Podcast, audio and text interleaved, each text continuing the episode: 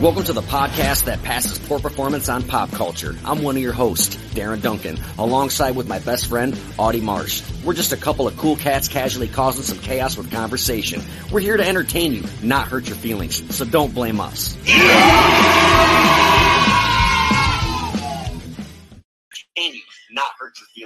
Mamas, don't let your babies grow up with stepdads. Because a stepdad will probably kill you with blunt force trauma and hogtie you and throw your dead body in a creek. Is that how that Waylon Jennings song goes? Yeah, absolutely.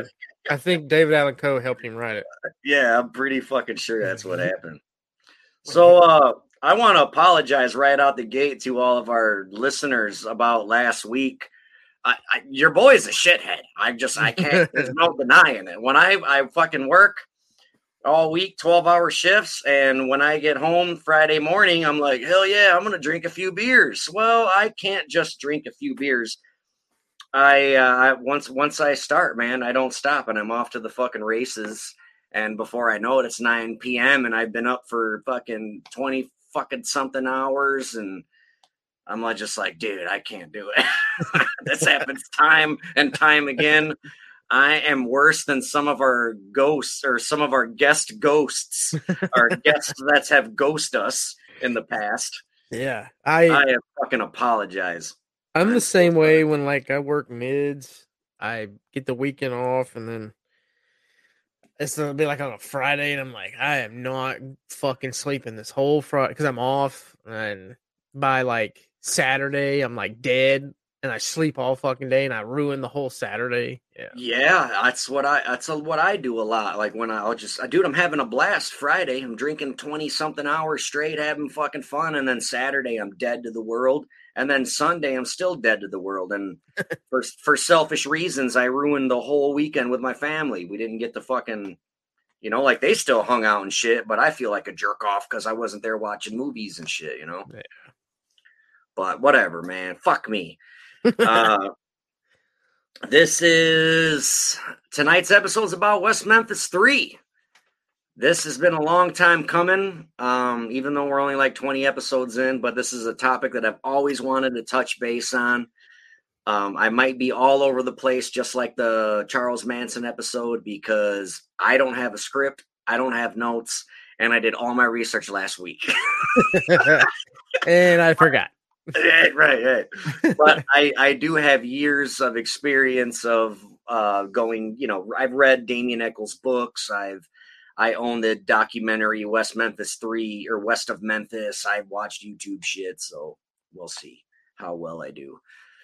So how familiar are you with the West Memphis 3? So I heard about it growing up. And once again, I'm weird, dude. When it comes to things that's happened throughout my life, like the Heaven's Gate, tragic events. Now, the O.J. Simpson, I watched that, the whole trial, I watched that when I was a kid. But certain things, tragic events that happen throughout American history, I hear about it and I never go back until I've gotten older and here recently, even especially since you and I started this podcast, there's certain things that I have gone back and I do some of my research and some Googling. Google is my best friend, and YouTube. So what little bit I know, I've just recently did a little bit of research. I got my opinions on it.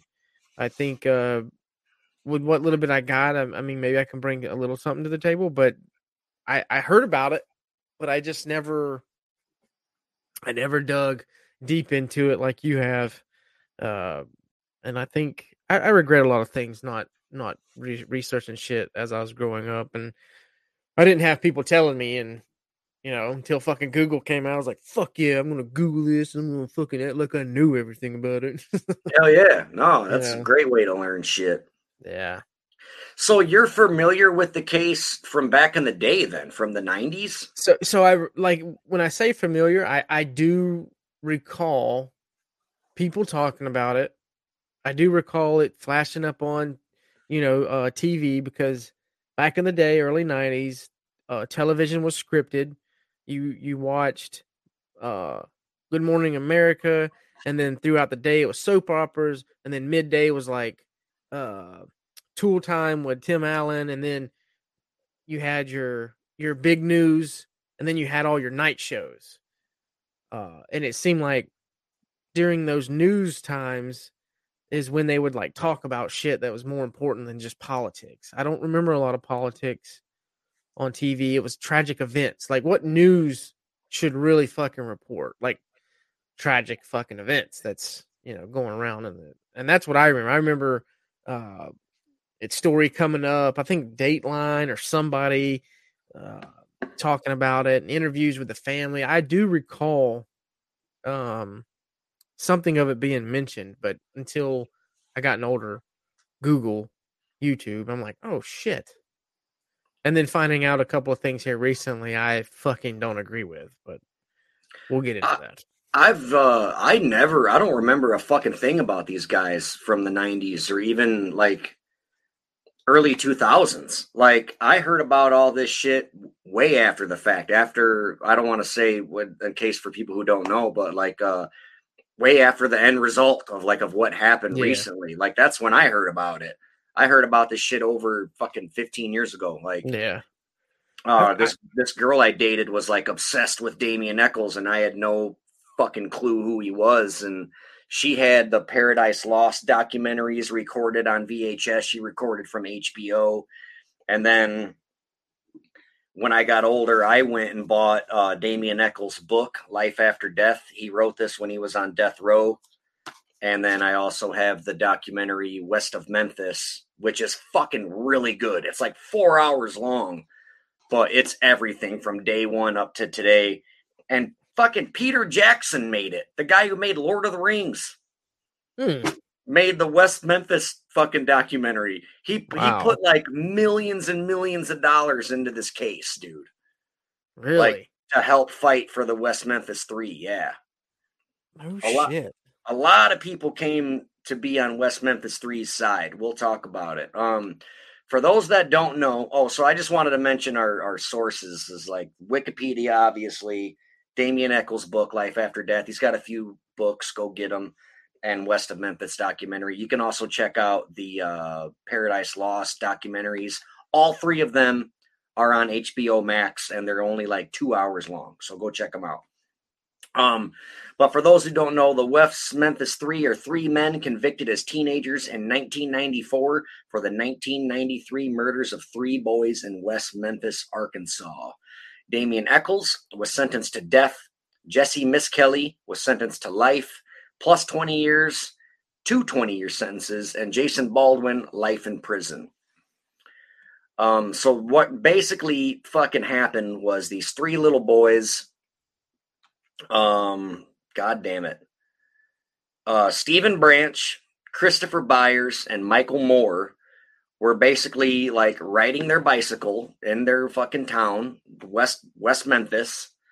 It was like a fucking trailer park, basically. And they fucking went missing, and nobody knew what the fuck was going on. And, they just never came home that night. And, there was this wooded area at the end of this road. They called it what's the character from fucking Winnie the Pooh? Christopher Robin. Yeah, I think they called it like Christopher Robin Woods or some shit. And all the fucking neighborhood kids would play back there. And there's like a little creek and shit and a little bridge, and just that's where they fucking went to play.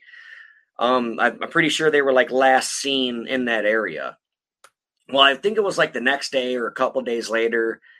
I think it was that night or something. The cops go out, they're looking in the woods, and the mosquitoes were so fucking thick that they called off the search. They're like, we'll come back in the daytime when there's no mosquitoes and shit.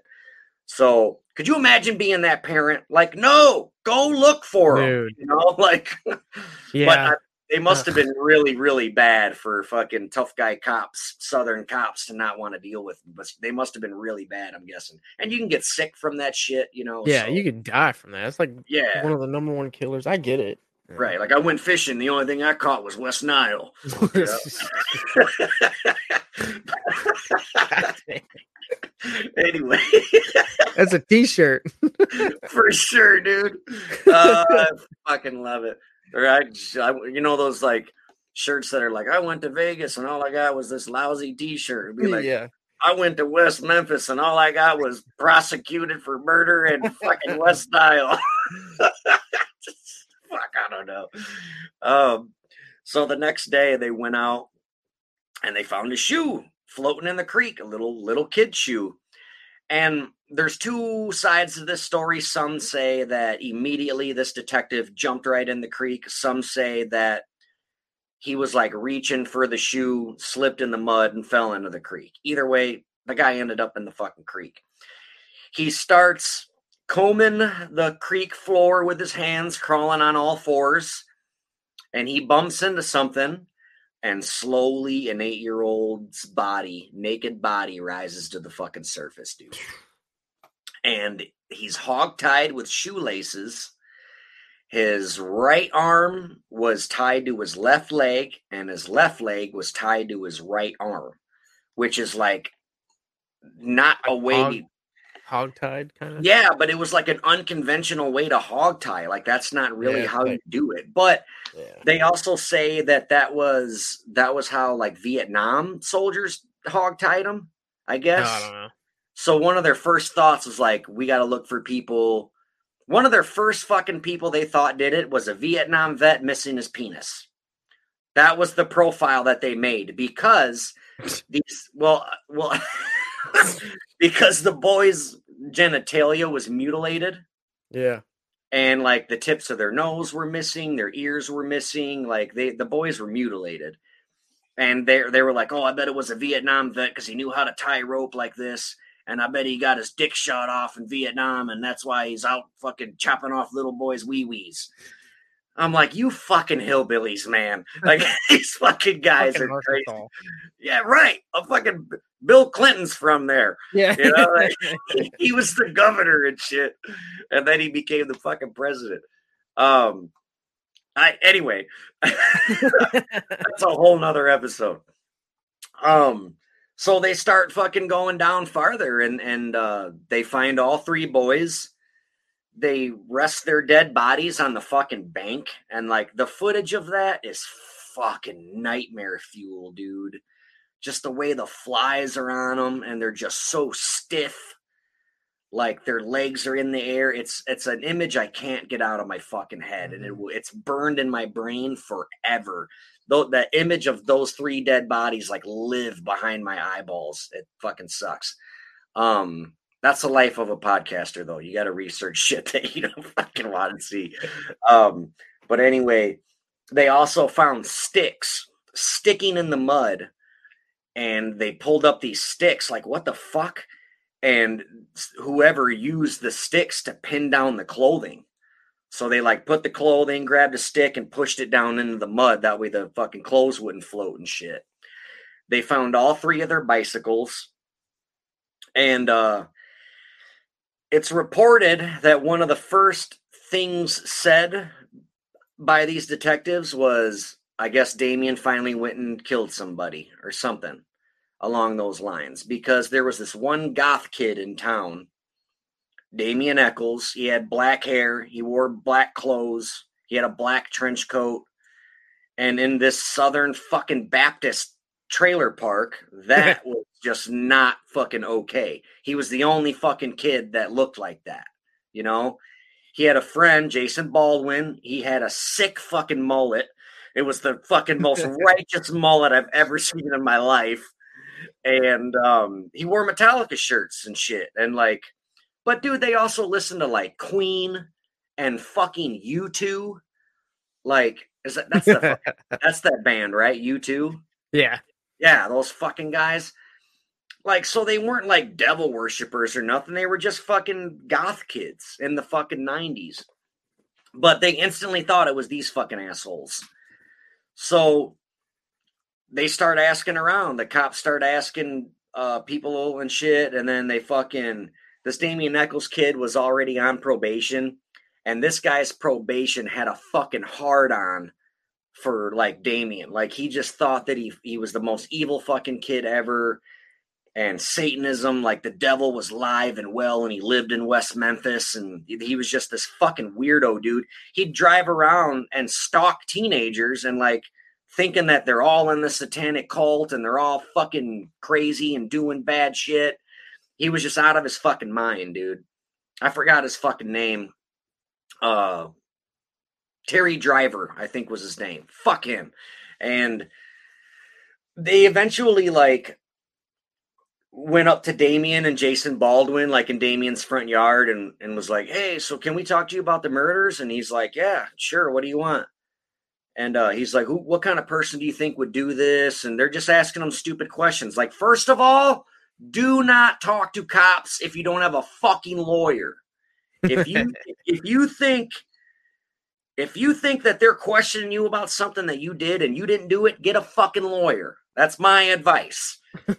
Say, fuck you, I want a lawyer. But this was like early 90s and everybody's taught police are good. There are no bad cops. They're all good. And we can right. Like we know now that there's every job in the world. They have good performers and bad performers. Like everybody's got a shithead at work that fucking sucks at their job, you know? But so they trusted these police officers, but Damien, he also trusted like the judicial system, and like, he's like, I didn't do it, so I'm not going to go to fucking jail for this. So, but he was being a cocky little arrogant, stupid goth fucking white boy teenager giving smart aleck answers. Like, oh, I bet that it was a thrust, or it was a thrill kill, and it gave him power, and I'd look for candles and crystals and all. He's just saying stupid shit that a fucking teenager would say.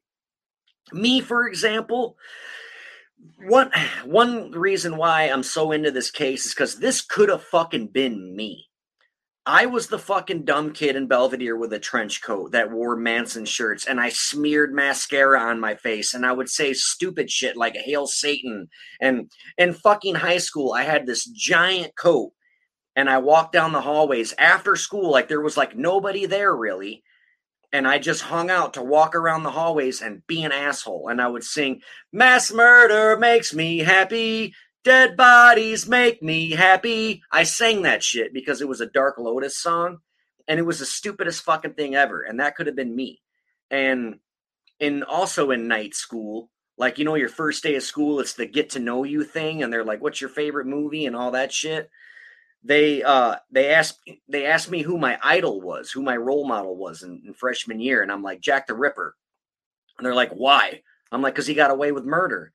And then the girl was like, what would your parents think about this? And I was like, I killed my parents, and I got kicked out of school, and I got sent for a mental evaluation, and I got kicked out of school for a long time. They let me back in. I would smear mascara on me. And I remember the principal being like, is it significant for anything? I'm like, nope, just want to look pretty. And I was just an asshole. So that's what these kids were. But they did it in the early 90s during the Satanic Panic in a fucking southern town. So that's why they got fucking, you know. Yeah. But anyway, I totally went off on a tangent, but that's okay. There's going to be a lot of these. Feel free to interrupt me at any moment. So they're just fucking being assholes.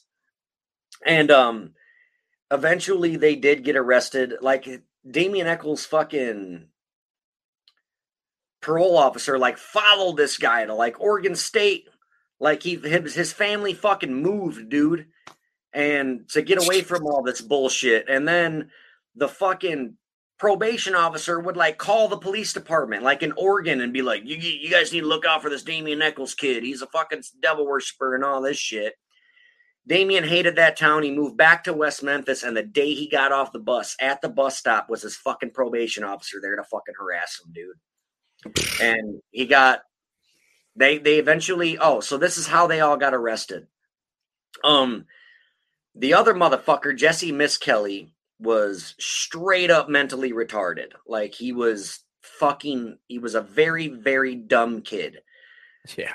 And he didn't even know these other two guys. Like he knew who they were because they lived in the same town, but they weren't fucking friends or anything. But anyway, some, like, there's like a $30,000 reward, and everybody, like, $30,000 is a lot of money even today, but in the 90s, especially to fucking anyone who lives in a trailer park, like, this money could change their fucking lives. So everybody's out to fucking point fingers and to say, I know who did it, because they want that fucking 30 grand. Mm-hmm. Well, I think it was like something along the lines of, like, I forget how Jessie Misskelley got involved, but he ended up getting questioned. He got questioned for 12 fucking hours without a lawyer, without mom and dad there or anybody there. And they'd move him to a smaller room and then a smaller room. And, like, this kid didn't even know who Satan was. He was so fucking dumb. And the cops, like, drew a picture, like a circle with, like, 3 dots in it and then, like, a bunch of dots on the outside. And they're like, this is you and Damien and Jason. This is the police on the outside of the circle. Do you want to be in the circle with them or on the outside with us? Like, that's how dumb this kid was. That's how they had to explain shit to him. He didn't know what a lawyer was. He assumed that a lawyer was another cop when he eventually did get a lawyer. But for 12 hours, they interrogated this kid. Then after he confessed, they turned on the tape and then they recorded it. Now, the way that interrogation went, even the recorded one, they fucking spoon fed him details. They're like, all right, so when did you kill these boys? Oh, it was around noon. No, it wasn't at noon. He's like, because the boys were in school that day. And then the Jessie Misskelley's guy's like, well, I think they skipped school. And they're like, no, God damn it. They were in school that day. We know this. What time did you murder these boys? Around 3 or 4. No, God damn it. It was dark out. It was dark out, wasn't it? Yeah, it was dark out. All right, now let's go through this again. What time did you murder these boys? Around 7 or 8. He's like, all right, see, now we're getting somewhere. That's how this whole fucking interrogation went, dude. And, like, the tape, it's fucked up. They mistreated this poor little bastard. And they kept telling him, if you tell us what we want to hear, Jesse, we'll let you go home. We'll call your dad. He'll come get you.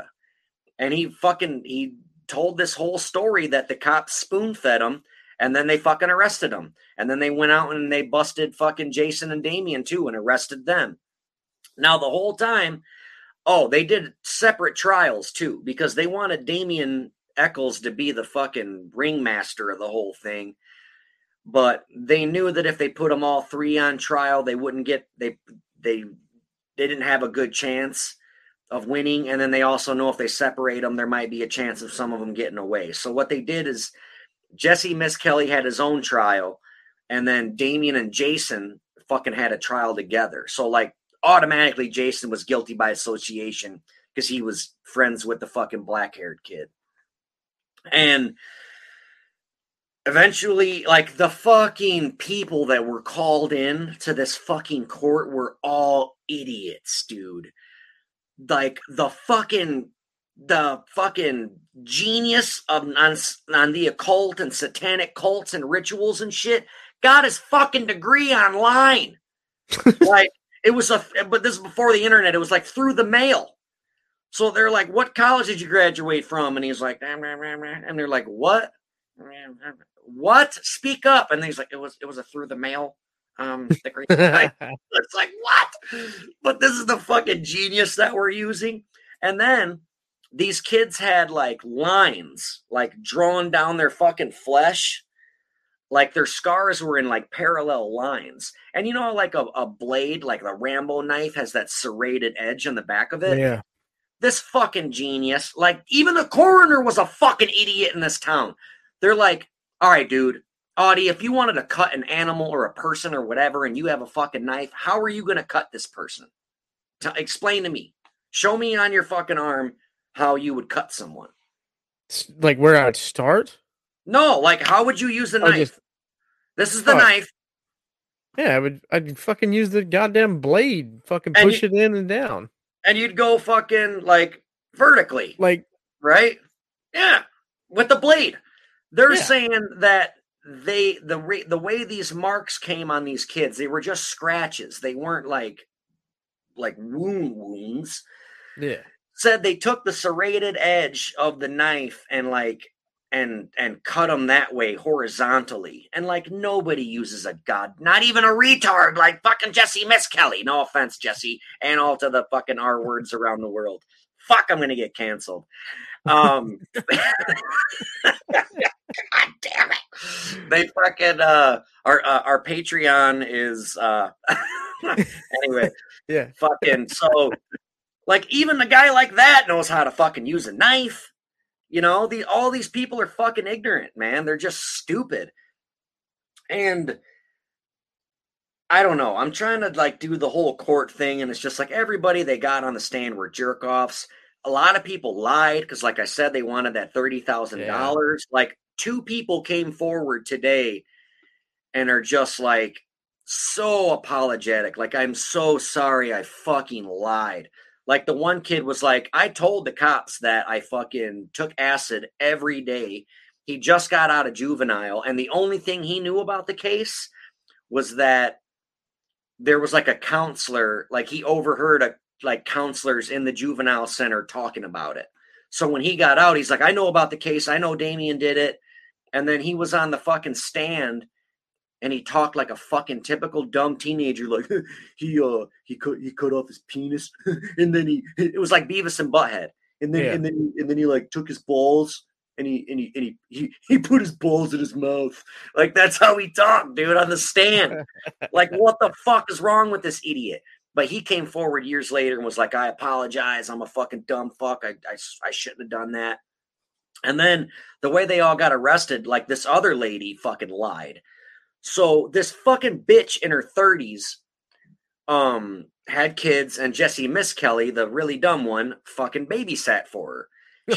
She was a waitress. Yeah. So like she's talking to the cops like, hey, I could do some investigating and I'll play detective. And the cops was like, take these fucking devil books and some black candles and put them around your house and invite Damien over and try to talk to him about the devil and shit. So it's like, so what? When Damien comes over, it's like, oh, excuse me, let me move this pile of satanic ritual books. Like, fucking stupid. So anyway, she tells Jessie, like, hey, do you know that Damien kid? He's like, yeah, I kind of know him. Well, I think he's cute, and I want to talk to him. Okay. So he tells Damien, hey, man, this fuck. And what 18-year-old would be like, what, this 30-year-old girl wants to bang me? Let's go, you know? Unless she's from West Memphis. She probably don't have any fucking teeth and shit. But anyway, so they just talked, and then this fucking lady went to the cops and was like, oh man, me and Damien got drunk on wild turkey, and he took me to this espot, which is like a fucking word for like a satanic gathering. And they all got naked and were doing orgies and killing dogs and shit. And I left. I didn't want nothing to do with it. I left. And it's like, they're like, for real? The cops are like, holy shit, like this is crazy. They believed it. And then this fucking cunt, she fucking had Jessie Misskelley spend the night. She's like, hey, somebody tried breaking into my house last night. I really need a man here. Will you spend the night? He's like, yeah, sure. So he slept on the couch, not knowing that that would be his last fucking free moments ever, because the cops fucking knocked on the door that morning and arrested him because they knew where he was. She fucking set him up. And this was his friend. He's a little retard boy, you know, like that fucking babysitter kids, dude. She's fucking set him up. And so they get arrested. So that's why I went back on that, because she came forward years later and was like, I'm so sorry that I fucking lied about you guys. That $30,000 would have changed my life. And I don't think anybody got the goddamn money. Yeah. That's not how America works. You gotta work to be broke, motherfucker. Wow. Anyway, so all right, we're a half hour in, because I'm just like, I don't know if I can talk about this for an hour. I'm trying to fucking drag it on and shit. No, I wanted to play some clips. Oh, please do. Just remind me where we stopped. So they got arrested and people lied, and we'll go from there. Please play whatever you want, as long as there's no spoilers. So this is no, it's not any spoilers. I'm trying to find the part. I did some research on the family members, the boys' family members, the ones that were killed. Okay. And the one that stood out to me the most was Pam Hobbs. which was Stevie Branch's that cute little fucker mother. Yep. So let me find the clip, and I want to show you. Let's see. There's so much going on in this thing. And I will show you. We got to start going live on Facebook because there's like no people. There's nobody here commenting. And usually we have tons and tons of comments. We're live on Facebook. Yeah, we're live in the Facebook page, the two YouTubes and Twitch. I can't access yours. I can't put yours on there. Yeah, I'll give you the password. I forgot to give you that. I forgot to share the motherfucker. But no, we got the Facebook group. It's live in there. I mean, God damn it. You know? I shared the wrong one. I shared the YouTube link because I didn't know we were live on the Facebook page. But yeah, so Pam Hobbs was Stevie Branch's mother. Yep. And you got what you're gonna play ready to go? Yeah, I'm letting it buffer through, but dude, let me see here. We'll do this. I'll bring it up.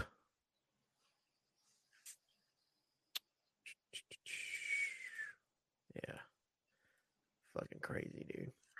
I remember the just the footage alone of her hearing the news. Everyone's standing in the street, like, because they're like, "Oh, we found bodies," and like, you fucking know it's them. You know, everyone's got to know that. And when she got told it, she just collapsed in the middle of the street. And her fucking husband at the time is trying to hold her up with one arm. Guess what was in his other hand? A goddamn cigarette. He was more worried about his fucking cigarette than his collapsed wife, who just found out her 8-year-old boy got fucking murdered. Jesus. Fuck you, Terry Hobbs. I'm coming for you. I think that piece of shit has a YouTube channel, too. We need to fucking roast him. All right, let's go. All right, so this is... Let's see. Play this motherfucker. The mother of Stevie Branch. God.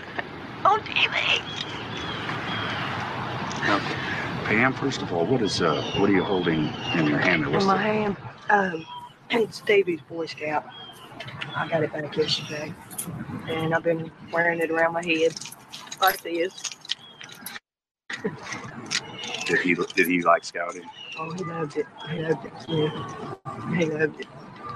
You've been yourself for this? I have. I have been on a guilt trip about it, but. It wasn't my fault. I was at work. Have you contemplated joining Stevie before your natural? Yeah. Have you thought about suicide? Have I? Suicide? I felt like dying, but not suicide. You know, no, not suicide. Do you feel that the people that did this were worshiping Satan? Yes. Okay. Wow, what journalism. So you ever feel like killing yourself? You're live, by the way, on national television. Hey, your son is dead. Did you think about, you know, killing yourself? Yeah, but like he was so fucking dude, right? But he was all subtle about it at first. You ever feel like joining him? Just, like, you know, Pam. Killing yourself? Like, handing her a razor blade. She's like, I'm on TV, and then the pans, and she's like, yeah. It's like I don't want to victim blame, but it's like, dude, I'm not either. When you lose a kid, it's got to be the most craziest fucked up thing, and she's probably pumped full of medication right now. Like she's out of her fucking mind, and maybe coping with it is trying to be funny, like I'm on TV, trying to be funny. But like, I don't know. That's fucking stupid. It's dumb. Like that. I don't know. I don't. If I was something ever bad happened, first of all, I'm never going on fucking TV. Period. Like, no, fuck that. I'm not interviewing nobody. You're not gonna fucking talk to me. Like, it's not happening. All right. And then I'm not gonna do what she did. Look goofy. I don't know. Different times, man. But no, I agree. She's probably high on fucking cocaine and She's probably pumped full of medication from her doctor. Like, I bet the doctors gave her fucking all kinds of shit to deal with this, you know? And well, it's like, well, I was at work. It ain't my fault. yeah, that was kind of, I mean, I get it, but I mean, when I'm at work, I know where my kids are, you know? Yeah, absolutely. But different times, like you said. And like, people get so mad when we say this, but those are people who don't understand, people who don't grow up in the 90s or people who grew up in the fucking 50s. Like, hey, man, it was a different time. That's how we talked. Doesn't mean it's not wrong. But back then, it was more accepted, you know? No, you know what I mean? Like the way people talk, how racist people were and shit. I'm not, you know, and in the 90s, it was just like, fucking, it was a different time, man. Yeah. Kids were getting kidnapped left and right, dude, in the 90s. Yeah, it was like free candy vans everywhere. Dude, every fucking block had a white fucking windowless van. Like, you know, like the subject in school of a block of instruction for an hour, at least once a week, was don't take candy from strangers. Yeah. Don't talk to strangers. Yep. And they all focused on males. They're like, it's the males, you know. I was like, oh, man. Oh, yeah, shit. Bunch of fucking white dudes out snatching up kids in the 90s and killing them. Dumping them in the fucking creeks and shit. Yeah. Was there anything else you wanted to show or talk about? Or? That one there just stuck out to me. I got halfway through it. Let's see, Jessie. You should just bring up pictures of how hillbilly these people are. They're just so fucking mad. Let's see. Terry Hobbs is a fucking scumbag, dude. Like this right here was muted on YouTube. Hit this guy's interview. Yeah, this guy is a fucking maniac. But all right, first of all, he's an informant for the police. This dude is an informant for the police. All this shit can be seen on the Paradise Lost documentaries on HBO Max, and I'm so fucking happy that they're on there because they got played on HBO in the 90s, and like that was it, man. And nobody had fucking HBO in the 90s. Only the rich families had HBO and stars and shit. You know what I mean? That wasn't a household fucking thing. So not everybody had it. So I'm so glad that these things are on HBO. But this dude's a fucking wild man. But, all right, first of all, he's a drug dealer. I mean, some of my best friends sell drugs. Who cares? He's an informant for the police. That's fucked up.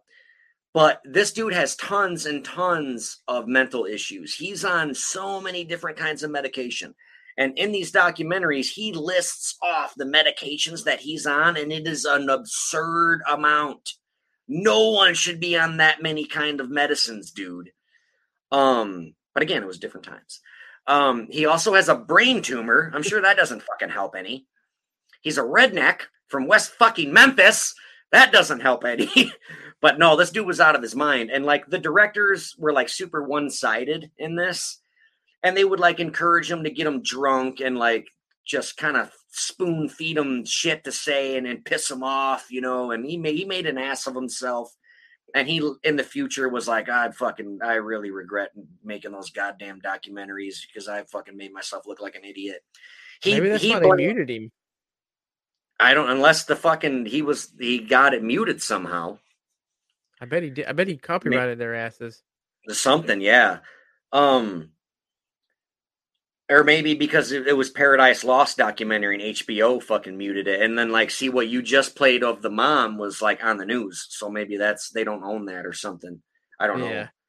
Could be. But he blamed Terry Hobbs, the stepdad. And like right in front of the courthouse, he's like, there's your goddamn baby killer. And they're like, oh, don't say that. And he's like, it's my Second Amendment right. I hate when people say that shit. Or no, First Amendment. He's like, it's my First Amendment right. You like, know what? You can say whatever you want, but it doesn't mean you're not an asshole. So like, since you said that, I didn't see that part, but I'm gonna say, in my opinion, I think Pam Hobbs. I think something my police. My investigative instinct, I caught a vibe when I watched that interview with Pam Hobbs. I caught a nervous... I would fire you if I was your... I called a nervous fucking vibe. Really? The mom. Drugs are not, man. Like something stood out when she has an alibi though. She was at work. Well, I'm saying somebody this fucking knows. This guy right here. That's Michael Byers' stepdad. But I'm saying or Michael Moore. That's Michael Moore's stepdad. I think I don't know, man. I think the Hobbs bitch knows something. Yeah, that's Michael Moore's stepdad, I believe, unless it's Christopher Byers' stepdad. I'm not sure. All right, so we'll get into theories lastly. All right, so it was also found out that there was you guys got Bojangles restaurant or something like that? I've been to them, but not over here, but I know what you're talking about. At the same fucking time that these three little boys were missing. All right, first of all, West Memphis is only a bridge away from Memphis. Real Memphis. Where there's fucking highways and shit. It's not a fucking trailer park. This big truck stop is right next to the woods where these little boys' bodies were found. So anyone could have done this, if you think about it that way. A fucking truck stop, there's men from all over the country stopping at this place. And then they get on the highway and they're gone in minutes, you know, never to be seen again. Now, it was reported by the fucking police. This is real fucking life shit. When the kids were reported missing, there was also a call to the Jangles restaurant of a black man coming in covered in fucking blood. He runs to the bathroom. He cleans up. He leaves blood every fucking where, and he fucking dips. The fucking female cop showed up like hours later. Didn't even go inside the building. She pulls up to the fucking drive-through window and was like, "What's going on? We got a call about a black guy covered in blood." They're like, "Well, he's fucking gone now." And they sent somebody to come and collect DNA evidence from the blood. That shit went missing. It's gone. It never saw its day in court, the evidence. The blood sample never saw its day in court. They fucking lost it. This is real shit. This really fucking happened. So there's one fucking guy. I mean, dude, that's huge. That motherfucker probably did it. But a lot of people think Terry Hobbs did it too. The stepdad of Stevie Branch. It's like the angry fucking stepdad fucking hates his fucking kid, whatever, and his little fucking bastard friends. I'm thinking he fucking hit this kid. They all died of blunt force trauma. I'm thinking he fucking smacked his kid too hard, killed him. His two friends saw it, and he had to fucking tie his loose ends, and he killed all three of those boys and dumped them in the fucking creek. Terry Hobbs's friend, he breaks down and he cries. All right. So Terry Hobbs tries to make an alibi by saying, "Oh, there was also an African-American hair found on the scene." But and there was also like fabric from like Terry Hobbs found in the shoelaces. But they're saying that it was like cross-contaminated or whatever. Well, they all hung out at his house. Of course, there's going to be fucking similar fabrics and hairs and shit. But so that's what their fucking story is. But anyway, his friend, Terry Hobbs' friend, says that his fucking, he picked him up like immediately and they went straight to the woods and looking for these kids. And his friend later on is like, "I think he fucking did that for an alibi, dude." And like he started recording the phone calls and the guy was being super weird and trying to be like, Right. "You know, I didn't do it, right? I mean, you were with me in the woods, right?" Like, it's really weird the way he's talking to his friend. And then his friend breaks down and cries. And he's like, "It's gotten to the point to where I would give my fucking life to know the truth. I want to know who killed these fucking kids." And he's just breaking down in his garage, getting interviewed. And, he's like, he starts crying. He's like, "I used to be that kid." He's like, "I'd hang out with my fucking friend Terry. And I see little fucking Stevie flicking marbles at the wall. And God damn it, Stevie, I'm going to bust your ass. Quit." And my friend's being a fucking asshole to his stepkid. And he fucking, and like I saw, he was just about ready to crack him one. And he's like, I got down on the floor with him. I'm like, Stevie, let me show you how I played marbles when I was a kid. And he's like, and I played marbles with that kid because I used to be that fucking kid that got his ass beat, you know? But he seems like a good man. But so those are like some of the suspects. But I don't know. That's just the story. And anyway, they were fucking found guilty. They did 18 years in prison. Damien Echols on death fucking row, by the way. Mm-hmm. Death row is no joke. He's had all of his teeth broken, his jaw broken. He's gotten the shit beat out of him. To this day, he has to wear sunglasses constantly because he didn't see sunlight for 18 years. So if he steps outside, he's fucking blinded. He can't see worth the fuck. He's basically blind because we don't realize this, but our brain constantly teaches us how to do shit. Like your eyes, how to see far away, for example. So when you can only see 2 feet in front of you, a white wall for 18 years, guess what your fucking eyes see when you get out of that room? Only fucking 2 feet in front of you.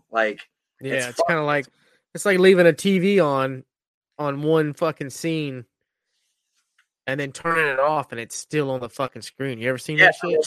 Those few seconds. Yeah, exactly. It's a lot like that. It's exactly like that, Audie. This man's eyeballs is just like your TV, you fucking cocksucker. It's like the TV, you know? Yeah, right. No, I fucking get it. But Davey Echols would be like, fuck you and that TV. I can't fucking see my girlfriend's titties. That's this bullshit.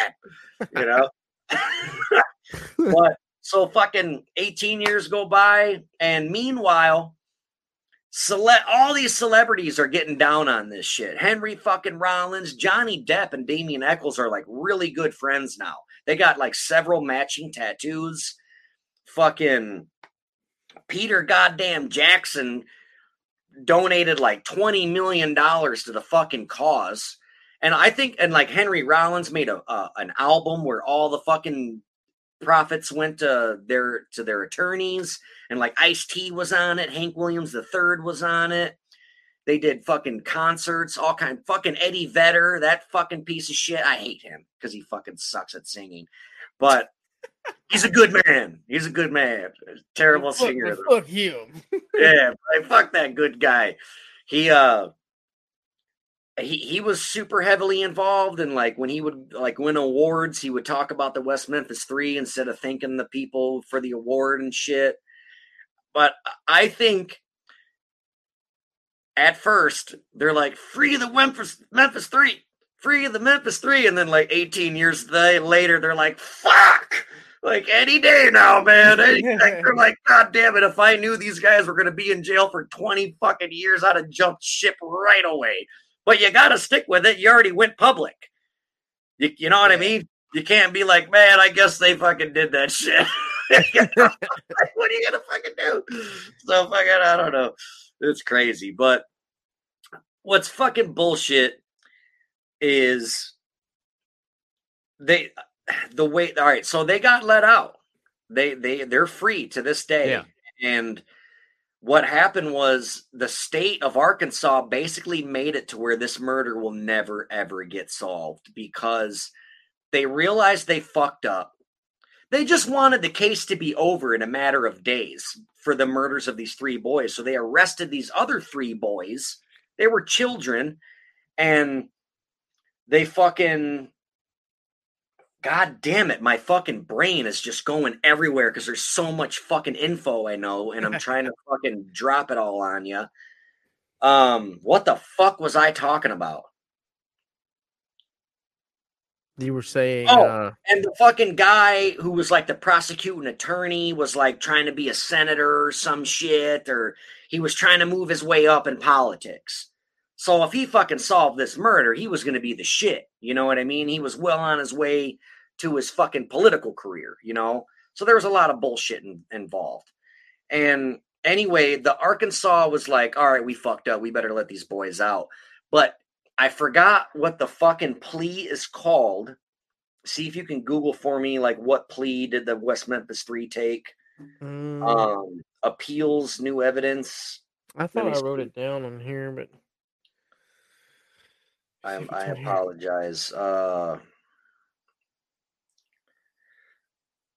don't know what it's called, but anyway, what they fucking did, Alford plea.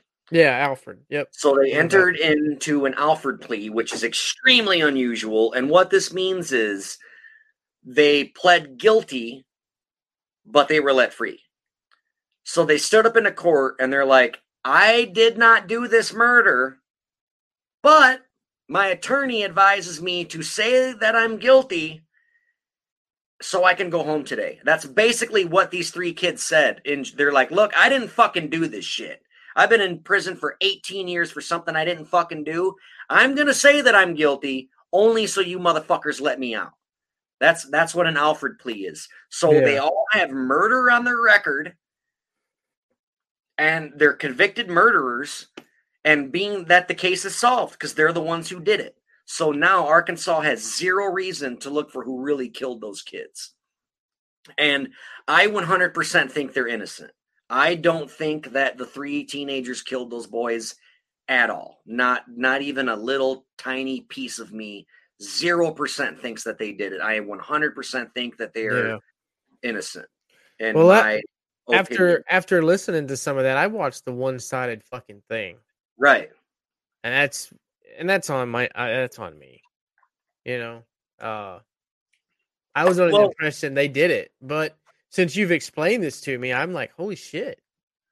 Right. Wow. I'm glad that you saw the other side, because now, like, why don't you tell your story? Like, what made you think they did it?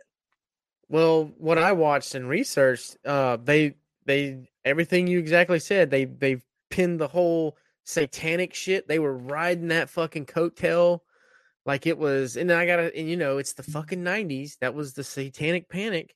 Yeah. You know, they rode that shit in that documentary. They were like, oh, he would, and then, you know, they'd interview like school teachers. Yeah, Damien, he'd come to school and just talk about won't fucking kill animals and worship Satan, you know, all this shit like that. And then they interviewed, was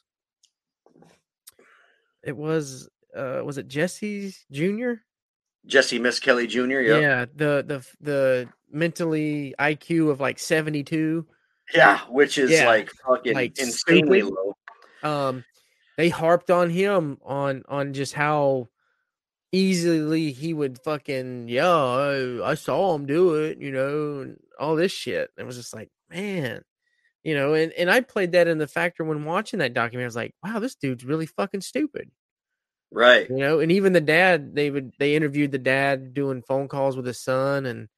His dad was just like, just be calm in there, boy. You know, I'm talking like that. I'm talking like that because that's what they talk. Just be good in there, boy. Don't be punching toilet seats. Right. He fucked his knuckles up by punching walls and toilets and shit. And they were all laughing. I'm just like, dude, Jessie sat there the whole time thinking his dad would just come pick him up when he got around to it. Like, that's how dumb he was. Yeah. He kept saying that. He's like, when you going to come get me, dad? When you going to come get me? Dude, you got to. Ben says, I think Glart did it. This fucking guy. That's great. That's fucking, that should be a fucking t-shirt. Glart killed the fucking. Oh man, that's funny. Yeah, like he had no fucking clue what was going on. He didn't know what a lawyer was. Nothing. Yeah, just what that was spoon feeding me. Yeah, it definitely. I'm like, man, it all makes sense now. Like this whole town is fucking idiots. Even the victim, Pam Hobbs, dude, that's sketch, bro. This day, I don't think so at all, because even to this day, she thinks her husband at the time, they're not married anymore, but even to this day, she thinks her husband did it. Like all the parents came forward and they're like, we're so sorry to the West Memphis Three for fucking going after them. But like everyone was like, they did it. So we're like, yeah, it was them fuckers. And they all the parents came, they're all friends now. They're all on good terms. And, Damien Echols, you know, the fucking crazy guy in the woods that you showed footage of? Yeah. Damien Echols told everybody that's the guy who fucking killed them all. And then even Damien apologized after he got out of prison. He's like, I did to you what the news did to me. I'm sorry. Like, everybody's all like, I'm sorry. This was all fucked up. This time, like, we need to police our trailer parks. Like, there should be one fucking guy. Like, you know, like, let all the idiots live in the trailer park. That's fine. But there should be at least one dude that's like, hey, knock that shit off. You know, there should be one cop that knows what's going on. Get one city cop in there to be like, God damn it. So, like, neighborhood watch? That horse, you know? The neighborhood watch? The trailer park watch. Exactly. Yes. We need call this number when you spot something suspicious. And this doesn't mean Doris on her back porch smoking Marlboro fucking throwing her trash out. Yeah. We need like a, like they got FBI. We need like a TPA, like the trailer park agency. Like, TPA. Just, yeah, dude. Yeah, fuck it. We need somebody to police these goddamn trailer parks. Because I've done some terrible things in trailer parks. Oh, I can tell you. Too, man. Most of the shitty stories that I have to tell about my adolescence is I was at my fucking homeboy's house. He lived in a trailer park. But anyway, and then, you know, like, that's how most my shitty stories. I lost my virginity in the field on the outskirts of a trailer park. That is romantic as fuck.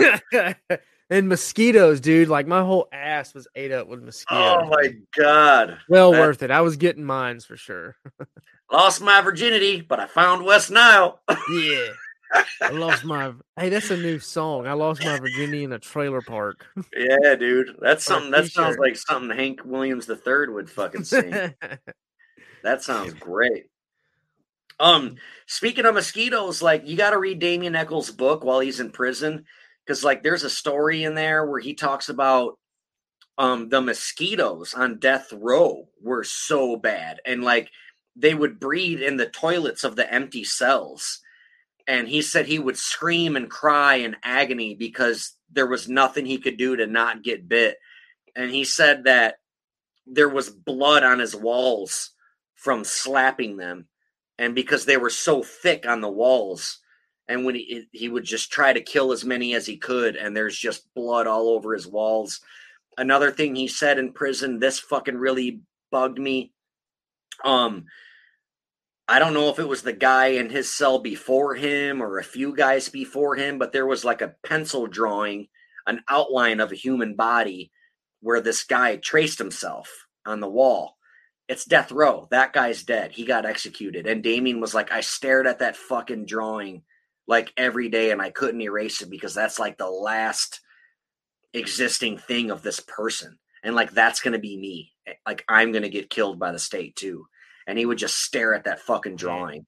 And, he had some fun on death row. Like, he watched Texas Chainsaw Massacre 2 a lot. And like, that was his favorite fucking movie because it was on TV all the time. And somehow we got to watch it on death row a lot. There was this guy they nicknamed Butterfly a few cells down because the rumor was he had butterfly wings tattooed on his butt cheeks. And if he wiggled them, it looked like they were flying. But he said they could like pass notes to each other by like writing notes, putting them in like a glove or something to waterproof them. And then like if the two dudes like tie them to a string, one guy in one cell, one guy in the other, flush them down the toilet at the same time, they would get fucking tangled up. And then the one guy let go of his string and then the other guy pulled it out. And like, that's how, like, who figures this shit out? Yeah. That's weird, man. I made a lighter in rehab. Did I ever tell you this story? Okay. This is fucking awesome. So we could smoke cigarettes in rehab, but it had to be outside and it was only like 3 times a day. And you couldn't like chain smoke. Like they'd watch you like, all right, there's your cigarette break. You got one goddamn cigarette. It sucked, dude. But because you're trying to quit, like I'm trying to quit bath salt and coke and fucking shrooms and beer and shit. You can't make me quit cigarettes too. Come on, man. I'm losing my fucking mind over here. So, and I'm not getting ass or nothing, you know? So what I did is I had a fucking notebook, like a spiral notebook with the fucking metal spiral. I took my pen and I put it in there and spun it until it broke. And I took the fucking wiring and I made a fucking horseshoe shape. And in the middle of the horseshoe shape, I twisted it, wrapped it in a bunch of toilet paper, and I stuck it in a fucking pen cap. The reason why I wrapped it in toilet paper is because if I put it in the pen cap, it would slip out. The toilet paper made it big enough to sit down in the pen cap and fit. Then I would, then the reason why I used the pen cap is so I wouldn't get fucking electrocuted. Then I would take more toilet paper, like one fucking sheet of toilet paper, and I would hold it up by the fucking outlet, and I would take those two prongs and I'd jam it in the outlet, and it'd fucking spark. And when the sparks landed on the toilet paper went up. I'd light my cigarette. I'd fucking chief down the fucking cigarette as fast as I could, throw it in the toilet, and then I'd take my baby powder and go squeeze it up in the air and fucking make it fucking smell good. I wanted a cigarette so bad. I was like, I might die doing this, but I'm like, I think this is going to work. And it fucking worked, man. Wow. Yeah, dude. I'm like, if you take my shit away, I'm going to fucking figure something out. That's the prison system for you, you know? Yeah, it's fucking crazy. But, dude, you're not much of a reader, right? Like, it's hard for me to read, dude. Me too. I was going to say, like, read. I think I low-key have fucking ADHD. Like, I just can't focus, dude. Like, if I read something, I'm like, I done forgot what I just read. Yep. Yeah, you probably like as I'm reading, like I'm thinking of other shit. I'm just reading just to read. I think I need to take medicine for it. You totally should. You'll have lots of energy. And it suppresses your hunger. So yeah, isn't it Adderall? Well, it's really hard to get you. Well, you might get Adderall, government boy. Dude, no. You're a cop. They won't give it to me. I got a face tattoo. They won't fucking give that shit to me. They threaten to fucking discharge me if I get on that shit. Oh, really? Well, fucking Bam Margera wasn't allowed to be in Jackass because of fucking Adderall, assholes. Mm-hmm. He's been taking that shit for like 20 years, he said. Just watch the this is the greatest documentary, in my opinion, about the West Memphis Three. But you got HBO Max, right? So just watch fucking Paradise Lost, and then if you're interested, watch all three of them. If not, I can mail you this. Watch it and just mail it back. Because it's really fucking interesting. I love this case. I really, really obviously wish those three boys didn't die. But the reason why I'm so close to this case is because that could have been me, you know, except I didn't live in the trailer park. But there's not much else I could say. Yeah, I definitely came into this conversation with those three fucking doing that shit. But just after what you just told me, dude, and then seeing that fucking mom, you know, again, watching her, just the way her demeanor is, I don't know, she knew something, man. It's easy to say that, but anybody to say it ain't my fault, like what? Like when my kids tell me a lie, the guy asked her if she felt guilty, though, right? So she had to answer it, and she's like, "No, it ain't my fault." I know, but you know, just the way she was acting, and normally when a kid gets in trouble, or even an adult, and you don't even ask them the situation, but they'll go ahead and tell you, you know, it ain't my fault. Well, I didn't blame you. Oh, yeah. I mean, she was set up with that question, though. Like, do you feel guilty? Like that your son's dead. I get it. Every parent does. She was fucking cuckoo, man. Well, totally. Her son just got murdered, Audie. Fuck. Have some fucking sympathy, man. No. You don't go on fucking TV and be like, "Oh, look at my son. It's his Boy Scout." No. She's heartbroken. She's devastated. Her only baby got taken away. Yeah, I don't know. Dude, I'd probably eat a bullet if one of my kids died. I'd be like, fuck this. I'm out. Oh, I'm going to kill whoever hurt my kids. And then we'll think about that in that situation, of course. But no, if one of my kids died, you got to live to go on for the other one. But like, it's just, if that's your only kid, like, I can't believe this woman's still alive. Like my mom, dude, my brother died and my sister died. I'm like, my mom's like the strongest fuck, you know, like she goes on every day. I know it's got to fuck her up, but she don't go on TV and she's like, dee, dee, dee, you know, like, yeah. So I get what you're saying. Yeah. I don't know. And back to that again at different times, I guess. Fuck. Well, yeah, I guess. But like one time too, like an example I could think of is one of my friends died in a car accident. She was really young. She had like 4 fucking kids. And me and a bunch of other local musicians did a benefit concert for her. And her mom was there. And her mom wasn't like drinking, like woohoo, having a good time. Her mom was just there, like in the bar, hanging out, like just to represent her daughter while we fucking do this concert and fucking do silent auctions and raffles and all this shit. And I remember the owner of the bar came up to me and she was like, "Can you believe that she's just sitting there like that?" I'm like, "What do you mean?" She's like, "If my daughter died, I'd be a complete wreck. I'd be crying." And I'm like, well, I'm sure she does that at home by herself. She's got to be strong right now. This is a benefit for her daughter. Like, don't judge her. What the fuck? Yeah. You know, I like, I bet my mom is fucking up out at night. Like, God damn it. You know, like if I, you know, only did this instead of that, or like, would all this be different? But yeah, I get what you're saying, but I don't think, I don't know. I think she was pumped full of fucking medication. Because any doctor's going to be like, "Your son just died, man. You need to take this shit. This shit will make you fucking happy. This will make you feel good." And she was probably high as a fucking kite on pills. No, I don't know. Maybe not. I don't know. Right. We don't know. That's the thing. Yeah, that's the bottom line. I don't want to sit here just to make any assumptions. But, again, going back to all the evidence, a gentleman with blood on him. Cops didn't do shit. They found the hair. It all makes sense. I mean, I would say those three boys didn't do it. Just for the simple fact that that one-sided documentary fucked me up. Right. So. No, I actually would like to see. I wish I read from Wikipedia more, because I'm looking at Wikipedia now and I'm like, man, I should have fucking just read this shit. But I don't want to be that guy. Anybody can read Wikipedia. There are so many fucking podcasts out there where they just read Wikipedia. Yeah. And like, why? She can hear someone's fucking voice. Like, there are bad podcasts out there. And like, I mean, I'm sure there's people out there who think that we're bad. And to those people, I say nay and fuck you. So, did I tell you about the fucking knife incident too? They think that they found this fucking knife that did it. That was the murder weapon. And what it was is it was Jason Baldwin's knife that his mom threw in the river a year before the murders.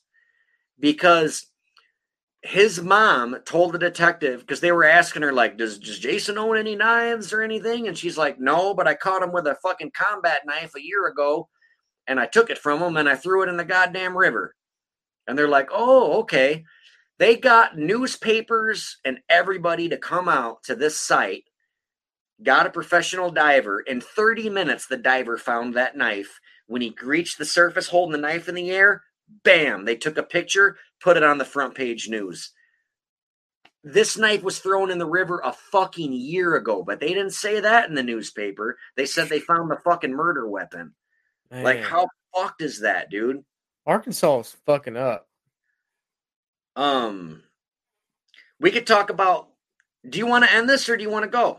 I don't care, man. Whatever you want to do. We've done it for an hour and a half. Let's read a little bit of this. So, some new physical evidence as of 2007. In 2007, DNA collected from the crime scene was tested. None was found to match DNA from Echols, Baldwin, or Misskelley, the three people who were charged with the murder. A hair not consistent with Stevie Branch's stepfather, Terry Hobbs, was found tied into the knots used to bind one of the victims. The prosecutors, while conceding that no DNA evidence tied the accused to the crime scene, said that the state stands behind its convictions of Echols and his confidants. Pamela Hobbs, May 5th, 2009, declarated in the United States District Court, Eastern District of Arkansas, indicates that one hair was consistent with the hair of Terry's friend, David Jacoby. That's the guy that he had walking around with him. So, like, damn, does that say that his friend helped him? You know, like, it, but again, it's like that guy was over there. That to me says cross-contamination. Like, you guys are hanging out all the time at Terry's house, and then the little boys are over there. There's going to be a hair of his stepdad. I bet you right now, if we looked at your shoelaces, there'd be one of your daughter's hairs in it, you know? Yeah, I get it. Because redheads leave hair every fucking way. Oh, dude, my truck is fucking... Fuck, man. I roll the windows down and hairs just go... And I'm all like... God damn it. There's, I don't know. There's so much evidence out there. Just fucking, if you feel like you didn't get enough West Memphis 3, tell us and we will do a part 2. That's what we'll do. Let's do that. And because we're going to hop on the Patreon right now, because we got to give bonus content for our people who donate to us, who we love so very much. They pay to keep our lights on and our cameras working and our microphones plugged in. We truly appreciate our Patreons and our producers, Ben Newman and Bryce Duvall. Thank you guys so much. If you're in Wisconsin, go to Sloopy's Bar, hail the Jim Morrison bust, and drink some fucking. And Ryan, you can't forget about Ryan. Ryan Merriman, he is a producer. He's been with us since day one. Let me pull up our fucking patrons here. I apologize. Do you have a list? No. Sandra. Let's see. Chandra Daler, Brent, Tara Myers, Paul Tonkovich, John Bailey, and Andrea motherfucking Stevenson. I'm pretty sure that's not her real metal name, but it should be because she is radical and we love her so much because she has also been with us since day fucking one. Yeah, so if you want, man, hit us up and we'll do a part 2 and I'll dive deeper into the courts and the evidence and all the aftermath. We can and I'll dive deeper into the Damien Echols life in prison. This book is fucking amazing, bro. I wish I would read. I wish you were more of a reader. Dude, hey, just read it to me. Let's just do a podcast and you just read the whole goddamn book. Dude, they're Last Podcast on the Left does that for their Patreon. One of their hosts reads the Bible for 30 minutes. That's just one of the Patreon benefits. Who's that? Andy Kaufman. Straight up Andy Kaufman this fucking episode. We'll do an episode. You just sit there and read a whole fucking book. You know Andy Kaufman, right? Yeah. Jim Carrey's twin brother. Yeah, Man on the Moon. Yeah, SNL. Andy Kaufman actually read like this sold out fucking arena, sits down and reads the fucking this fucking book for hours. What an asshole. And I bet people were laughing their ass off just because they're like, minute now. Yeah, the first 30 minutes, they were all like, ah, ha, ha, and then it's like, really? Right. Oh, I would have fucking killed him. I'd have rushed the stage and murdered that man. I liked Andy Kaufman. I thought he was I don't know that you're saying this. What's your birthday, Audie? 84? No, day. 24th. Of what? February. All right, let's see. What I have some journal entries from Damien Echols. Just for shits and giggles, let's look and see if he wrote anything on your birthday. Sure didn't. Audie's birthday sucks. Fuck you, Damien. How dare you? How dare you miss my birthday? Yeah, I looked and it's not in there. Well, fuck them. Excuse me. Yeah, dude. Let us know. Part 2. Are you down to do a part 2? Yeah. And it'll be like a 45 minutes or something. I'll dive deeper into all the assholes that lied because there's several of them. We'll dive in. We already covered the crime and the victims, but we'll get into the suspects because there's plenty of those. We'll get more into the court cases, the trials, the aftermath, the appeals, and the new evidence. We can go farther into the misconduct and the request for retrial, the Supreme Court ruling, the plea deal. The fucking law enforcement and family opinions. That's a whole fucking segment we can do. Let's do it. Let's do a part 2. You want to do next week? Part 2? Yeah, we'll do it. We'll do a part 2. Right. Fuck it. We're going to hop out of here. Please donate to our Patreon. What is it? Don't Blame Us. Or it's patreon.com/Don't Blame Us. Yeah. Something like that. Is that what it is? Well, we got to fucking tell them exactly what it is. We're so good at this. It's been so long. Hang on. I'll pull it up. Patreon.com/Don't Blame Us. Yeah, that's it. And $5 a month is all we ask. Is there an option to do $1 a month? I don't think he'll let you go that low. Good, because we don't want $1 a month. We want $5 a month. We do bonus episodes, all kinds of behind the scenes, funny stuff. Yeah, we getting drunk and playing games, and we also take your opinions on who you want us to talk about, what you want us to do, whose dick do you think is bigger? There's a poll. Go vote now. Or Spike, because his dick is bigger than both of ours. You've seen my dog's dick, right? Yeah. It's a fucking dick. Whopper. Yeah. All right, let's get out of here. I love you, buddy. I've missed you. Yep, I missed you. I'll see you in a little bit. Later, dude. Let me find this outro. Yeah, how do I do this? Oh, right here. Yeah. You ready? Oh, you got to do it. Thank you for tuning in to our little Passion Project podcast. Remember, we go live every single Friday night, same damn time, same damn channel. So if you miss it, don't blame us.